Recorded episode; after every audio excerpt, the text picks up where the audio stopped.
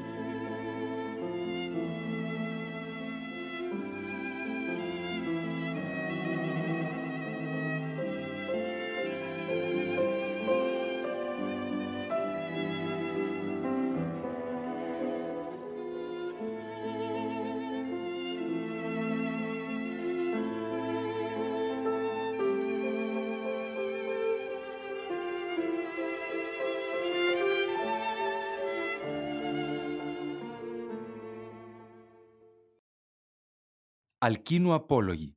Τα περί Σιρήνας, Σκύλαν, Χάριβδιν, Βοασιλείου. Άφησε τότε το καράβι τις ροές του ωκεάνιου ποταμού. Έσχιζε πια το πελαγίσιο κύμα στα ανοιχτά περάσματα και έφτασε πάλι στο νησί της Σέας, όπου τα σπίτια κυχωρεί της χαραυγής, οι ανατολές του ηλίου. Εκεί αράξαμε και σύραμε στην αμμουδιά το πλοίο, ύστερα βγήκαμε κι εμείς στο περιγιάλι. Εκεί μας πήρε ο ύπνος, προσμένοντας το θείο ξημέρωμα. Και όταν χαράζοντας ρόδισε η αυγή τον ουρανό, τότε και εγώ παράγγειλα να πάνε οι σύντροφοι στα δώματα της Κύρκης να φέρουν τον νεκρό ελπίνορα. Κόψαμε αμέσως κούτσουρα και εκεί στην πιο περίβλεπτη άκρη της ακτής τελούμε την ταφή περίλυπη, χύνοντας μαύρο δάκρυ. Όταν το σώμα του νεκρού και ο οπλισμός του κάηκαν στην πυρά, τύμβο υψώσαμε στήσαμε πάνω του μια στήλη λίθινη και στην κορφή του μπήξαμε εκείνο το αρμοστό κουπί του. Εμείς φροντίζαμε κατά πως πρέπει όλα να γίνουν. Αλλά και η Κύρκη δεν αγνόησε το γυρισμό μας από τον Άδη. Έφτασε με σπουδή μεγάλη στολισμένη, μαζί της και θεραπενίδες, φέρνοντας ψωμί και κρέας, κόκκινο κρασί σαν φλόγα. Στάθηκε τότε μεταξύ μας και έτσι μας μίλησε η ωραία θεά. Παράτολμοι εσείς που ζώντες κατεβήκατε στον Άδη, οι πεθαμένοι δυο φορές όταν οι άλλοι μια φορά πεθαίνουν. Αλλά χαρείτε τώρα το φαΐ, πιείτε κρασί, όσο κρατεί η μέρα αυτή. Αύριο πάλι με τη αυγής στο χάραμα ανοίγεστε στο πέλαγο. Το δρόμο σας εγώ θα δείξω. Ένα προς ένα τα σημάδια φανερώνοντας να μην πονέσετε παραδομένοι σε παγίδες, θλιβερές της θάλασσας ή της στεριάς, και ζήσετε μια νέα συμφορά. Έτσι μας μίλησε και υπάκουσε περήφανη η ψυχή μας. Όσο λοιπόν κρατούσε η μέρα, ώσπου να βασιλέψει ο ήλιος, στρωθήκαμε χορταίνοντας άφθονο κρέας, πίνοντας γλυκό κρασί. Και όταν ο ήλιος έγειρε στη δύση και έπεσε γύρω μας πυκνός σκοτάδι, οι άλλοι εκεί στο πλοίο κοιμήθηκαν πλάι στις πριμάτσες. Εμένα όμως με πήρε η Κύρκη από το χέρι με τράβηξε παράμερα από τους καλούς συντρόφους, με έβαλε κάπου να ακουμπήσω. Πλάγιασε δίπλα μου κι αυτή και άρχισε να ρωτά το κάθε τι. Εγώ της εξιστόρισα τα πάντα, με σειρά και τάξη. Οπότε ξαναμίλησε η δεσποσίνη Κυρική. Τα περασμένα πέρασαν και πάνε. Άκουσε όμως τώρα κι εγώ τι έχω να σου πω. Μπορεί και ένας Θεός αργότερα να στο θυμίσει θα φτάσεις πρώτα στις ειρήνες, αυτές που καταθέλγουν όλους τους θνητούς, όποιος βρεθεί στα μέρη τους. Αν κάποιος πλησιάσει ανύποπτος και ακούσει των σιρήνων τη φωνή, δεν γίνεται να τον χαρούν ξανά στο γυρισμό του γυναίκες και μικρά παιδιά. Τον θέλγουν οι σιρήνες με το οξύφωνο τραγούδι τους, σε ένα λιβάδι καθισμένες, γύρω σωρός τα κόκαλα, σάρκες ανθρώπων σαπισμένες, φαγωμένα δέρματα σε συμβουλεύω να τις προσπεράσεις. Όσο για τους συντρόφους σου, γλυκό κερί σαν μέλι μάλαξε και βούλωσε με αυτό τα αυτιά τους, ώστε κανείς από τους άλλους να μην το ακούσει το τραγούδι τους. Μόνος εσύ μπορείς να τις ακούσεις, αν το θελήσεις. Θα πρέπει ωστόσο εκεί στο πλοίο που θα φεύγει γρήγορα χέρια και πόδια να σε δέσουν, όρθιο πάνω στο κατάρτι, με τα σχοινιά πλεγμένα γύρω του και έτσι να ακούσεις, να απολαύσεις των σιρήνων τη φωνή. Και αν τους συντρόφους σου παρακαλείς, αν τους φωνάζεις να σε λύσουν, εκείνοι ακόμη πιο σφιχτά, με περισσότερα σχοινιά θα πρέπει να σε δέσουν. Έπειτα, όταν οι σύντροφοι θα προσπεράσουν τις ειρήνες, τα υπόλοιπα δεν πρόκειται να σου τα πω κατά λεπτός. Ποιος δρόμος από τους δυο σου μέλεται. Θα πρέπει μόνος σου να το σκεφτείς. Καλά. Θα σου μιλήσω ωστόσο αμφίβολα και για τη μια και για την άλλη οδό. Στην από μεριά δυο βράχοι κατακόρυφοι αντικρίζονται, όπου μου γκρίζει αφρίζοντας της αμφιτρίτης με τα σκοτεινά της μάτια το μεγάλο κύμα. Πλακτές τις ονομάζουν οι μακάριοι θεοί τις πέτρες. Καθώς σαλεύουν ασταμάτητα, δεν γίνεται να τις διαβεί πουλί πετάμενο, μήτε τα φοβισμένα αγριοπερίστερα. Αυτά που φέρνουν αμβροσία στον πατέρα Δία, κάποιο κάθε φορά το κόβει ο βράχος σαν μαχαίρι. Αμέσως όμως το αναπληρώνει μάλλο περιστέρι ο Ζεύς, να μην χαλάσει ο αριθμός. Όποιο κι αν βρέθηκε πλεούμενο, δεν ξέφυγε ποτέ από εκεί. Μαδέρια καραβιών, σώματα ανδρών, όλα. Τα παρασύρει το θαλάσσιο κύμα, τα καταπίνει ολέθρια η φλογισμένη δίνη. Ένα μονάχα καράβι πελαγίσιο πέρασε και γλίτωσε. Η αργό, που όλοι την ξέρουν και την τραγουδούν γυρίζοντας από τη γη του Αίτη. Όμως και αυτή θα τη συνέθλιβαν οι βράχοι αν δεν μεσολαβούσε η Ήρα για να προσπεράσει. Ο Ιάσον ήταν η μεγάλη αγάπη της. Στην από εκεί μεριά δυο σκόπελοι αντικρίζονται. Του ενός η σουβλερή κορφή του χάνεται ψηλά στον ουρανό. Την περιβάλλει μαύρο σύννεφο που δεν υποχωρεί ποτέ. Ποτέ δεν ξαστερώνεις σε εκείνου του σκοπέλου την κορφή, μήτε το καλοκαίρι, μήτε το φθινόπορο. Θνητός δεν τον ανέβηκε το βράχο. Δεν μπόρεσε κανείς να τον πατήσει, ακόμη κι αν του φύτρωναν είκοσι πόδια και άλλα τόσα χέρια, τόσο απότομος και λίος. Λες και τον έχουν πελεκίσει. Σε αυτόν το σκόπελο, κάπου στη μέση υπάρχει σκοτεινή σπηλιά στραμμένη προς τη δύση, στο έρευος. Προβλέπω πως κι εσείς εκεί κοντά θα οδηγηθείτε με το κυλοπλοίο. Οδυσσέα περήφανε. Λοιπόν, να ξέρεις, αν κάποιος τόξευε μέσα από το βαθουλό καράβι και ας τον στολίζει η δύναμη της νιώτης, δεν θα έφτανε το βέλος του στο βάθος της σπηλιάς. Σε τούτη τη σπηλιά παραμονεύει η σκύλα, φρικτά αληχτώντας.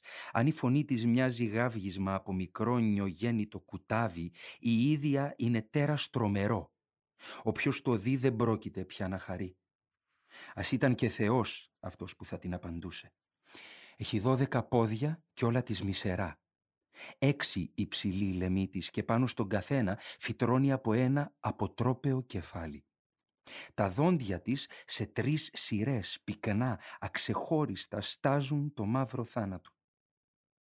Αν ως τη μέση κρύβεται σε εκείνη τη βαθιά σπηλιά, προβάλλει απ' έξω τα κεφάλια της σε αυτό το βάραθρο και έτσι ψαρεύει λέμαργα, ψάχνοντας γύρω από το βράχο δελφίνια και σκυλόψαρα, όταν δεν πιάνει κάποιο κήτος μεγαλύτερο, από τα τόσα που ανατρέφει η αμφιτρίτη άγρια στενάζοντας.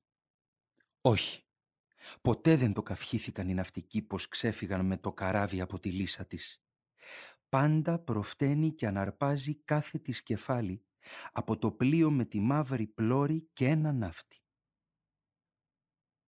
Ο άλλος τώρα σκόπελος, θα δεις, είναι Οδυσσέα πιο χαμηλός, όμως κοντά στον πρώτο, τόση απόσταση, που θα μπορούσες να τη φτάσεις και το ξέβοντας. Σ' αυτόν φουντώνει μια μεγάλη κι άγρια σικιά με φύλλα καταπράσινα και εκεί στη ρίζα της θεοτική η χάριβδη αναρροφά το μαύρο κύμα. Μέσα στην ίδια μέρα τρεις φορές ξερνά θαλάσσιο νερό και τρεις φορές το απορροφά με πάταγο. Να μη σου τύχει να εκεί. Όταν εκείνη καταπίνει το νερό δεν θα μπορούσε να σε σώσει μήτε ο κοσμοσύστης. Γι' αυτό σου λέω, πιο καλά κοντύτερα στο σκόπελο της σκύλας και όσο μπορείς πιο γρήγορα με το καράβι σου να παραπλεύσεις. Γιατί συμφέρει περισσότερο να χάσεις έξι παρά να μείνεις μόνο στο καράβι ποθώντας όλους τους συντρόφους. Όταν απόσωσε το λόγο της, εγώ τη ρώτησα μιλώντας. «Τώρα, Θεά, πες μου κι αυτό και μη μου κρύψεις την αλήθεια.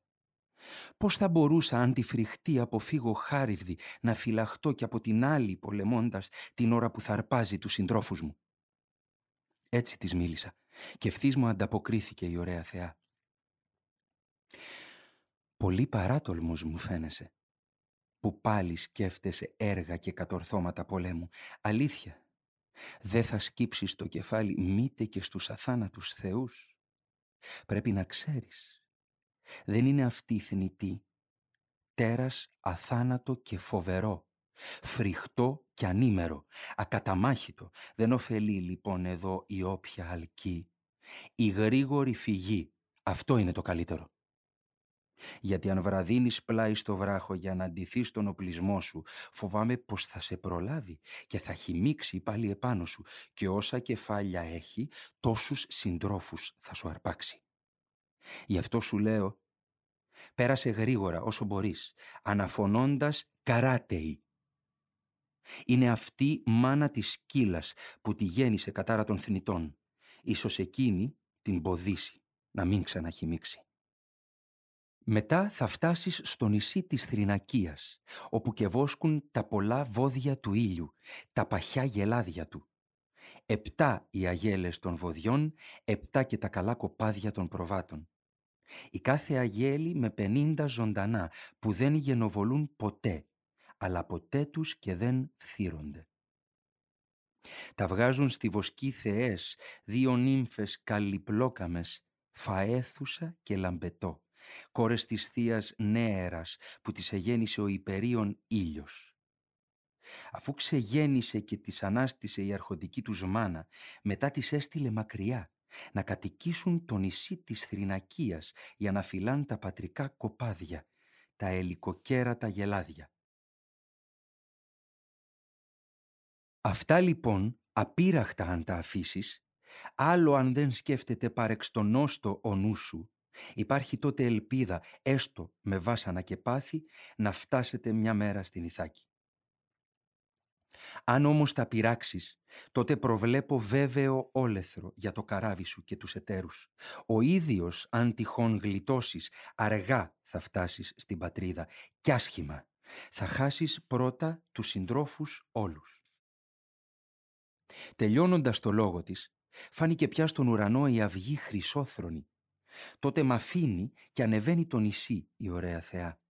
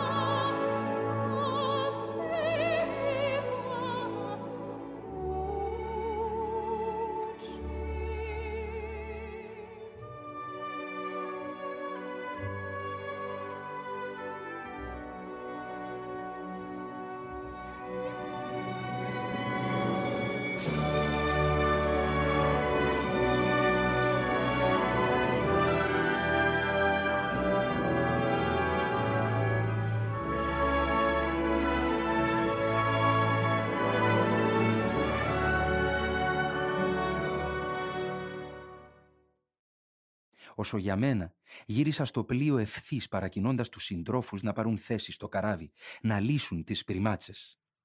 Εκείνοι ανέβηκαν και κάθισαν όλοι τους στα ζυγά και καθισμένοι στη σειρά έπιασαν τα κουπιά χτυπώντας αφρισμένο το γκρίζο κύμα της θαλάσσης.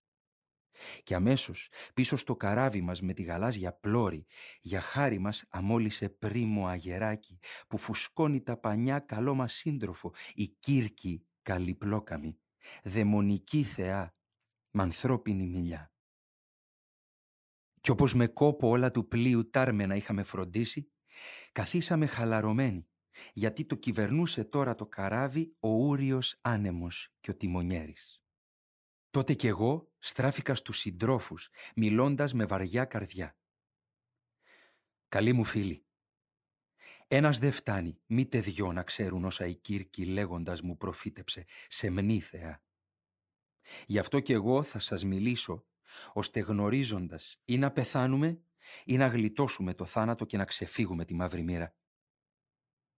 Λοιπόν, η πρώτη συμβουλή της ήταν πώς θα αποφύγουμε το θείο τραγούδι των Σιρήνων και το ανθισμένο τους λιβάδι.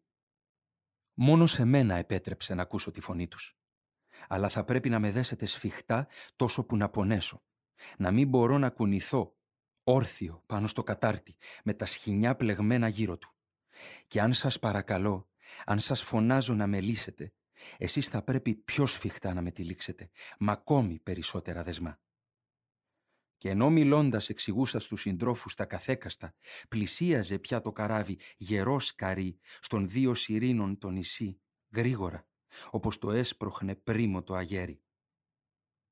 Τότε με μιας έπεσε ο άνεμος. Η νηνεμία άπλωσε, γαλήνη, κοίμησε ο δαίμονας στα κύματα. Ευθύς πετάχτηκαν επάνω οι σύντροφοι και μαϊνάρουν τα πανιά. Τα μάζεψαν στο κύλωμα του πλοίου και έσκυψαν στα κουπιά. Ξύλα καλοξισμένα ελάτινα λευκαίνουν τώρα το νερό.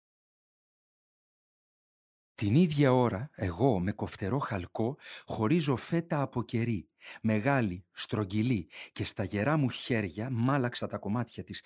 Γρήγορα το κερί ζεστάθηκε από τη δική μου τη μεγάλη δύναμη, αλλά και από το πύρωμα του ήλιου όπου περνά σαν βασιλιά στον ουρανό. Με τούτο το κερί όλους μου τους συντρόφους τους βούλωσα τα αυτιά. Αλλά και εκείνοι με δεσαν στο πλοίο χέρια-πόδια, όρθιο πάνω στο κατάρτι με τα σχοινιά σφιγμένα γύρω του. Ύστερα, καθισμένοι στα ζυγά με τα κουπιά στο χέρι, χτυπούσαν το νερό της γκρίζας θάλασσας. Κι όπως κοπηλατώντας γρήγορα σίμωσε τόσο το καράβι στο νησί που θα μπορούσε να ακουστεί η φωνή του ανθρώπου, μας πήραν οι σιρήνες είδηση πως προσπερνούσε το σκαρί μας γοργοτάξιδο και άρχισαν το ψηλό λιγνό τραγούδι τους. «Έλα, Οδυσσέα περίφημε, δόξα των Αχαιών, πλησίασε, άραξε εδώ το πλοίο να ακούσεις τη φωνή μας, αφού κανείς ποτέ δεν μας προσπέρασε στο μελανό καράβι του, προτού να ακούσει από το στόμα μας τη μελιστάλακτη φωνή μας. Πρώτα εφραίνεται κι ύστερα συνεχίζει το ταξίδι του, κερδίζοντας καινούρια γνώση. Γιατί τα πάντα εμείς γνωρίζουμε. Όσα τραβήξανε στις τρία στον κάμπο αργοί και τρώες θέλημα των θεών. Και ακόμη ξέρουμε τα όσα συμβαίνουν πάνω σε ολόκληρη τη γη με τα πολλά γεννήματα. Έτσι μιλώντας τραγουδούσαν με φωνή περίκαλη και μένα μέσα μου η καρδιά μου λακταρούσε να τις ακούσει. Παρακαλούσα τους συντρόφους να με λύσουν. Έκανα νόημα γνέφοντας. Αλλά εκείνοι εκεί, σκυμμένοι στα κουπιά, κοπηλατούσαν. Και αυτό στιγμή πετάχτηκαν ο Ευρύλοχος και ο Περιμίδης, μέδεσαν μάλα πρόσθετα σχοινιά, με σφίγγαν πιο γερά. Τέλος, όταν τις ξεπεράσαμε και δεν ακούγαμε μήτε φωνή, μήτε και το τραγούδι των σιρήνων, τότε οι καλοί μου εταίροι έβγαλαν το κερί, αυτό που εγώ τους άλυψα στα αυτιά τους, με λύνουν και μένα από τα δεσμά μου. Είχαμε αφήσει πίσω το νησί, όταν μπροστά μου βλέπω καπνό, κύμα μεγάλο και άκουσα το σάλο. Εκείνοι τότε τρόμαξαν. Τους φεύγουν τα κουπιά από τα χέρια, όλα τους. Κρεμασμένα στο νερό, πλατάγιζαν και το καράβι έμενε εκεί σταματημένο, αφού δεν το οδηγούσαν πια στα χέρια τους τα σπαθωτά κουπιά. Οπότε εγώ Φέρνω ένα γύρο το καράβι και τους συντρόφους αναθάρινα με λόγια όμως μαλακά, από κοντά και στον καθένα χωριστά. Ω φίλοι, άμαθοι δεν είμαστε θαρός τις τόσες συμφορές.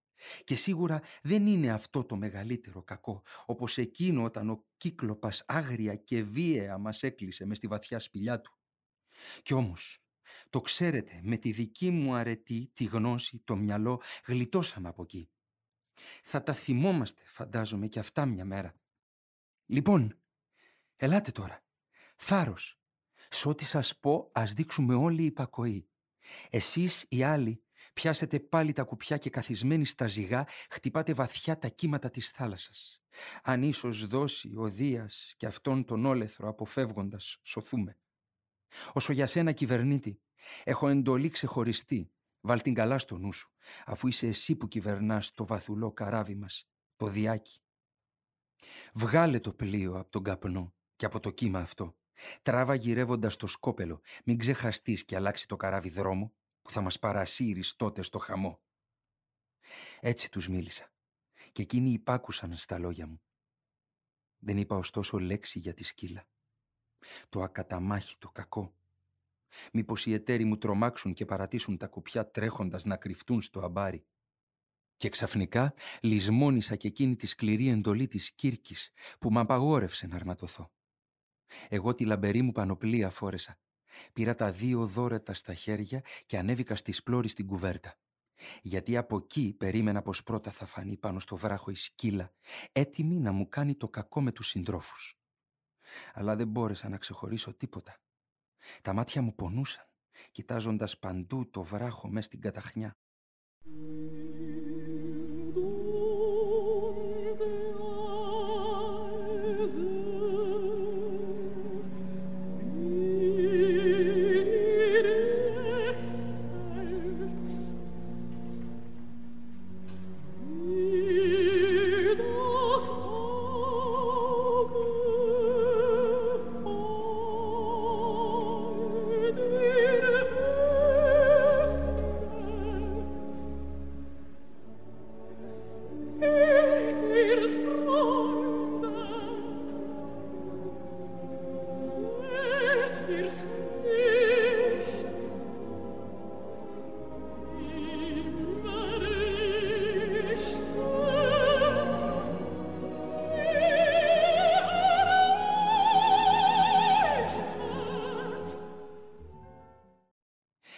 Έτσι ανεβαίναμε σε εκείνο το στενό θρηνώντας. Στη μια μεριά η σκύλα, στην άλλη η χάριβδη θεοτική αναρροφώντας το αλμυρό νερό της θάλασσας. Θέαμα τρομερό. Και όποτε το ξερνούσε, να βράζει ο τόπος και να φρίζει λες κι ήταν λεβέτη σε δυνατή πυρά και η αλυσάχνη να πετάγεται ψηλά, να πέφτει στις κορφές του ενός και του άλλου βράχου. Και όταν ξανά το αναρροφούσε το αλμυρό νερό της θάλασσας, Έχασκε ο στρόβιλος χοχλάζοντας, βογγούσε ο βράχος και έτριζε φρικτά. Έβλεπες ξαφνικά στον πάτο να μαυρίζει η άμμος. Οι εταίροι πράσινοι από το φόβο τους. Προσιλωμένοι εμείς στη χάριβδη, περίφοβοι για το χαμό μας, Πρόλαβε τότε η σκύλα και άρπαξε από το βαθύ μας πλοίο έξι συντρόφους, τους πιο καλούς και χειροδύναμους. Κι εγώ το βλέμμα στρέφοντας στο γρήγορο καράβι, ψάχνοντας τους συντρόφους, τους είδα επάνω να κρέμονται πόδια και χέρια, όπως η σκύλα τους σήκωνε ψηλά και εκείνοι απελπισμένοι φώναζαν το όνομά μου παρακλητικά για τελευταία φορά.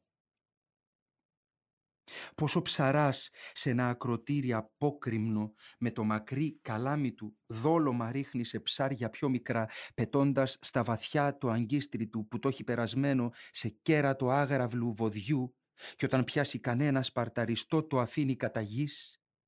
Έτσι και εκείνοι σπαρταρούσαν καθώς τους σήκωνε ψηλά στα βράχια όπου τους έτρωγε εκεί μπροστά στο άνοιγμα της σπηλιάς.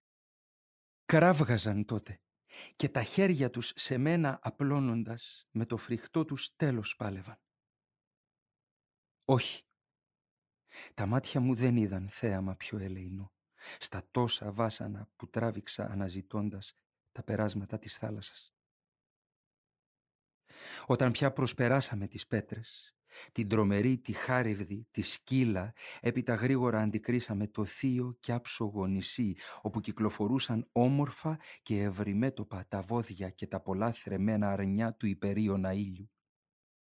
Τότε, και ενώ σου εγώ έπλεα ακόμη στα νυχτά μέσα στο μελανό καράβι, άκουσα το μουκανιτό από τα μαντρισμένα βόδια και των προβάτων τα βελάσματα. Οπότε ανέβηκε στο νου μου ο λόγος του Μάντι Τηρεσία, του τυφλού Θηβαίου και εκεί στη νέα της Κύρκης που μου παράγγειλαν επίμονα πώς να αποφύγω το νησί του ήλιου που τέρπει με το φως του τους βρωτούς. Γι' αυτό κι εγώ στράφηκα στους συντρόφους μιλώντας με βαριά καρδιά. Σύντροφοι, ακούσετε τα λόγια μου όσα κι αν σας βαραίνουν πάθη για να σας πω τι μου παράγγειλαν επίμονα ο Τηρεσίας και στη νέα η Κύρκη πώς να αποφύγω το νησί του ήλιου που τέρπει με το φως του τους βρωτούς; Γιατί το τόνισαν. Εδώ μας περιμένει το μεγαλύτερο κακό. Για τούτο σας προστάζω το μελανό καράβι μας να προσπεράσει το νησί. Έτσι τους μίλησα. Εκείνον όμως ράγισε η καρδιά τους και ευθύς ο ευρύλοχος μου απάντησε μάσχημο τρόπο. «Είσαι Οδυσσέας σκληρός. Η αντοχή σου ξεπερνά το μέτρο. Τα μέλη σου δεν ξέρουν αποκούραση. Όλα σε σένα καμωμένα αλήγιστα από σίδερο. Και τώρα τους συντρόφους από τον γκάματο ξεθεωμένους, την αγρύπνια. Δεν τους αφήνεις να πατήσουν εστεριά. Σε τούτο το περίβρεχτο νησί να βάλουμε στο στόμα μας γλυκό ψωμί, κάτι να φάμε. Αλλά μέσα στη νύχτα αυτή που τρέχει, προστάζεις από το νησί να ξεμακρύνουμε, να περιπλανηθούμε στο σκοτεινιασμένο πέλαγο, γνωρίζοντας πως οι αγέριδες της νύχτας είναι φοβεροί, βέβαιη καταστροφή των πλοίων. Αλήθεια, πες μου, ποιος και πώς θα τον μπορούσε να ξεφύγει την απειλή του ολέθρου, αν ξαφνικά ξεσπούσε θύελα από τον νοτιά ή τον σφοδρό που νέντε, άνεμοι που καταλύουν τα πλοία, κι ας μην το θέλησαν οι κρατεοί θεοί; Γι' αυτό και τώρα ας υπακούσουμε στο πρόσταγμα της μαύρης νύχτας, στο περιγιάλι να φροντίσουμε το δείπνο μας πλάι στο ταχύπλοο καράβι, περιμένοντας. Και όταν πια ξημερώσει, τότε ανεβαίνουμε στο πλοίο να ανοιχτούμε πάλι στην απεραντοσύνη του πελάγου. Έτσι ο ευρύλοχος μιλούσε και οι άλλοι εταίροι επένεσαν το λόγο του. Όσο για μένα γύριζε ο νους μου στο κακό που κάποιος δαίμονας μας έκλωθε. Τότε τον φώναξα απαντώντας και πέταξαν τα λόγια μου σαν τα πουλιά. «Ευρύλοχε, το βλέπω με εκβιάζεις και μείνα μόνος. Αλλά σας προκαλώ, όλοι σας ορκιστείτε τον απαράβατο όρκο αν ίσως απαντήσουμε βοδιών αγέλη ή και κοπάδι πρόβατα μεγάλο, κανείς να μην ενδώσει στο κακό και τυφλωμένος σφάξει η βόδι ή πρόβατο. Φρόνιμη κήσυχη να τρώτε μόνο τις τροφές που μας προμήθευσε η Κύρκη αθάνατη. Έτσι τους μίλησα και αυτοί δίνουν τον όρκο που παράγγειλα. Μόλις ορκίστηκαν και σφράγισαν τον όρκο τους, στήσαμε το καλόχτιστο καράβι σε βαθύ λιμάνι, πλάι σε γλυκό νερό Έπειτα βγαίνουν από το καράβι οι σύντροφοι και εκεί το δείπνο ετοίμαζαν με γνώση και φροντίδα. Και όταν εκόρεσαν τον πόθο τους για το φαΐ, για το πιωτό, τότε θυμήθηκαν τους ακριβούς συντρόφους και θρυνούσαν. Όσους η σκύλα κατασπάραξε από το βαθύ μας πλοίο αρπάζοντας. Και έτσι θρυνώντας έπεσε και τους συνεπήρε νίδιμος ύπνος. Είχε στο μεταξύ και η νύχτα προχωρήσει στην τρίτη μοίρα της. Έγιραν τ' άστρα. Και ο Δίας τότε που τα σύννεφα συνάζει άνεμος σήκωσε σφοδρό, με νέφη σκέπασε παντού στεριά και πέλαγος, μαύρισε πάνω μας ουρανός. που ξημέρωσε και φάνηκε ροδίζοντας η αυγή. Τότε τραβήξαμε πιο μέσα το καράβι. Το δέσαμε σε μια βαθιά σπηλιά εκεί που οι νύμφες είχαν όμορφο χορό και θρόνους. Αμέσως κάλεσα συνέλευση. Μπήκα στη μέση και τους μίλησα. «Φίλοι, Υπάρχει ακόμη στο γοργό καράβι φαγητό, πιωτό. Μακριά λοιπόν τα χέρια από τα βόδια. Να μην μας βρει κι άλλο κακό μεγάλο. Γιατί τα βόδια αυτά και τα θρεμένα πρόβατα ανήκουν στον αμήλικτο Θεό, τον ήλιο, που βλέπει από ψηλά τα πάντα και τα πάντα ακούει. Έτσι τους μίλησα και υπάκουσε περήφανη η ψυχή τους. Γέμισε όμως κι έλειωσε ένα φεγγάρι ολόκληρο και όλο φυσούσε ασίγαστος νοτιάς. Κανένας άλλος άνεμος. Μόνο νοτιάς σιρόκος. Οι σύντροφοι, όσο ακόμη τους περίσευαν ψωμί και κόκκινο κρασί, τόσο δεν άγγιζαν τα βόδια. Λογάριαζαν και τη ζωή τους. Αλλά όταν πια μες στο καράβι σώθηκαν όλες μας οι τροφές, τότε τριγύριζαν παντού αναγκασμένοι κάτι να πιάσουν και να βρουν ψάρι, πουλί, ό,τι τους έπεφτε στο χέρι, με τα καμπύλα αγκίστρια τους. Τους θέριζε μάδιο στο μάχη η πείνα. Οπότε εγώ ξεμάκρινα και πήρα να ανεβαίνω το νησί ευχή να κάνω στους θεούς άμποτε κάποιος να μου δείξει δρόμο γυρισμού. Και όταν ανηφορίζοντας στο βάθος του νησιού βρέθηκα απόμακρα από τους συντρόφους, τα χέρια μου ένυψα και εκεί σε κάποια απάνεμη μεριά ύψωσα δέηση προς όλους τους θεούς του Ολύμπου. Εκείνοι όμως χύνουν στα βλέφαρα μου ύπνο γλυκό. Τότε ο ευρύλοχος, μιλώντας τους συντρόφους, ξεκίνησε μια συμβουλή κακή. «Ακούστε με και μένα τώρα. Μόσα και αρσαρβαραίνουν πάθη. Οι θάνατοι όλοι, αν είναι μισητοί στους άμυρους θνητούς, ο πιο πικρός είναι ο θάνατος της πείνας. Μοιραίο τέλος. Λοιπόν, ελάτε. Ας φέρουμε τα βόδια του ήλιου, τα καλύτερα. Ας τα προσφέρουμε θυσία στους θεούς που τον πλατή ουρανό κατέχουν.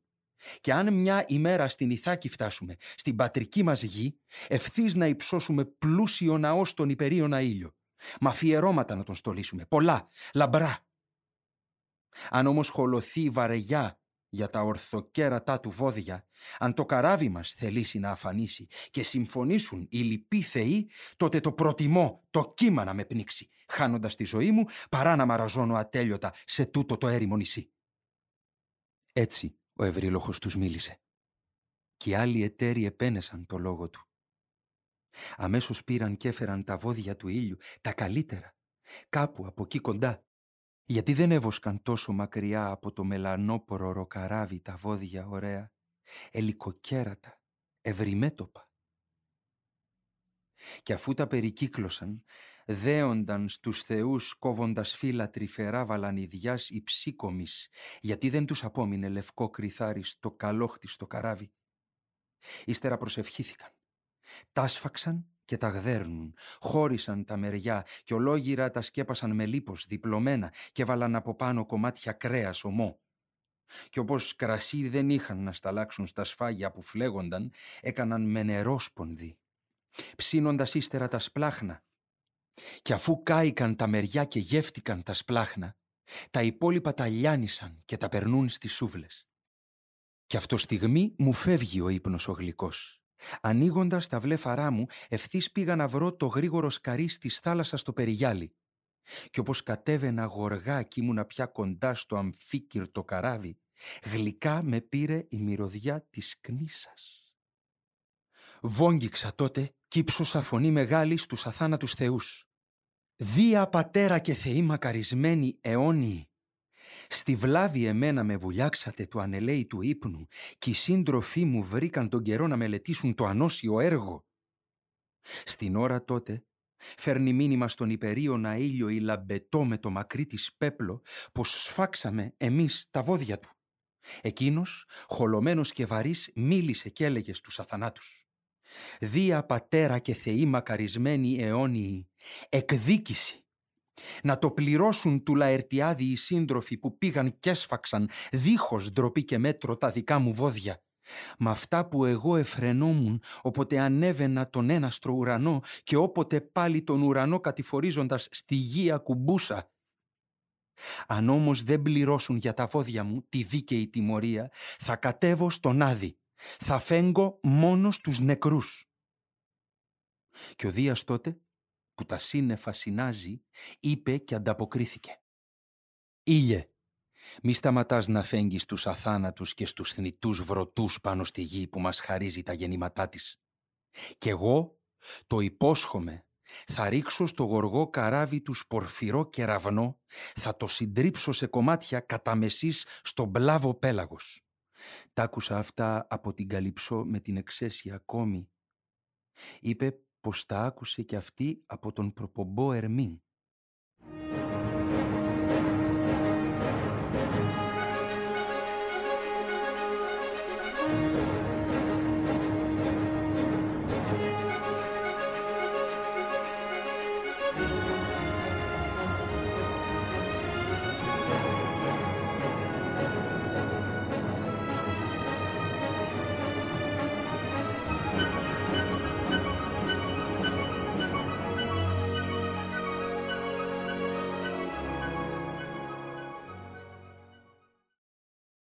Όταν κατέβηκα φτάνοντας στο καράβι και στο περιγιάλι, έβαλα τις φωνές ελέγχοντας τον έναν και τον άλλον.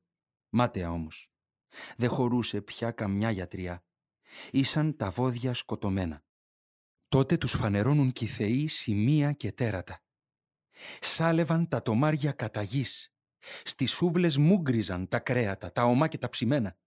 Και ανέβαινε φωνή σαν από βόδια ζωντανά. Για έξι μέρες στη σειρά οι ακριβοί μου εταίροι έσερναν και έτρωγαν τα βόδια του ήλιου. Τα καλύτερα. Την έβδομη όμως μέρα που έδωσε και έφεξε ο Κρονίδης Δίας, με μιας ο άνεμος σταμάτησε, που πριν λισομανούσε. Τότε ανεβήκαμε κι εμείς γρήγορα στο καράβι και αμέσως ανοιχτήκαμε στα απέραντα πελάγι, στείνοντας το κατάρτι ορθό με τεντωμένα τα λευκά πανιά. Είχαμε αφήσει πίσω το νησί και δεν φαινόταν στον ορίζοντα άλλη στεριά, μόνο ουρανός και θάλασσα.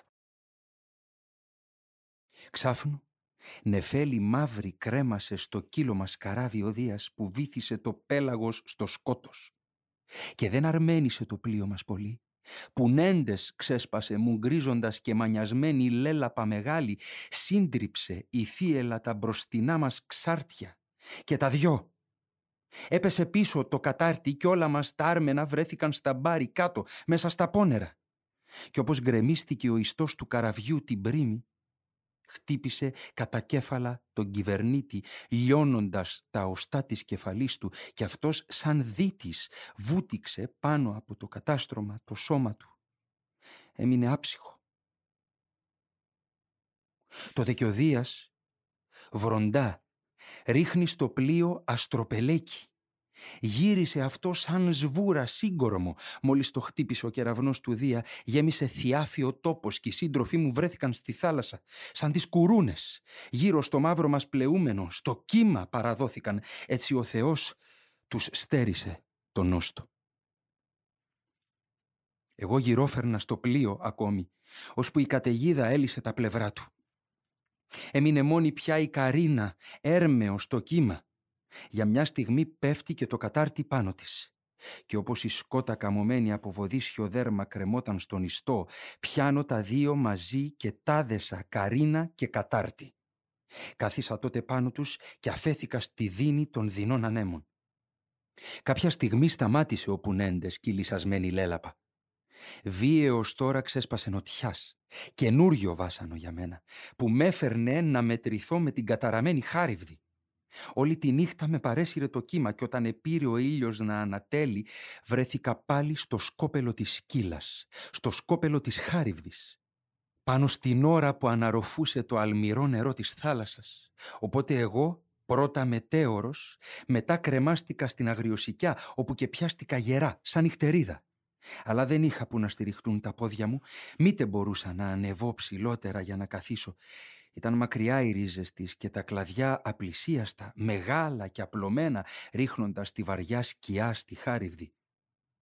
Δεν έμενε άλλο, παρά να περιμένω κρεμασμένος, ώσπου ξανά καράβι και καρίνα να ξεράσει. Κάτι που τόσο επιθυμούσα, όμως εκείνο αργούσε. Ποιαν ώρα από την αγορά σηκώνεται ο κριτής για δείπνο αφού στο μεταξύ το δίκαιο μοίραζε σε τσούρ μονέους που φιλονικούσαν, τόσο αργά αναφάνηκαν τα ξύλα από τις χάριβδη στο στόμα. Αμέσως τότε χέρια και πόδια αμόλυσα πηδώντας, βρόντιξα στη μέση. Κοντά σε εκείνα τα μακριά μαδέρια κάθισα πάνω τους και έκανα τα χέρια μου κουπιά. Τη σκύλα, ευτύχημά μου, ο Δίας δεν άφησε, πατέρας θεών και ανθρώπων, μπροστά μου πάλι να τη δω. Αλλιώς δεν γλίτωνα από το βέβαιο όλεθρο. Μέρες εννιά το κύμα με παρέσυρε. Τη δέκατη, μέσα στη νύχτα ακόμη, με πλησιάζουν οι θεοί στη Ογυγία στο νησί. Το κατοικούσε η Καλυψό, καλίκομη, δαιμονική θεά, ανθρώπινη μιλιά. Αυτή μ' αγάπησε. Αυτή με φρόντισε. Όμως τι κάθομαι και ανιστορώ. Εχτες ακόμη τα διηγήθηκα σε τούτο το παλάτι. Για σένα και την έξοχη γυναίκα σου. Το βρίσκω αλήθεια ατέριαστο και πληκτικό, λόγια υπομένα και ξεκάθαρα να τα διηγούμε δεύτερη φορά.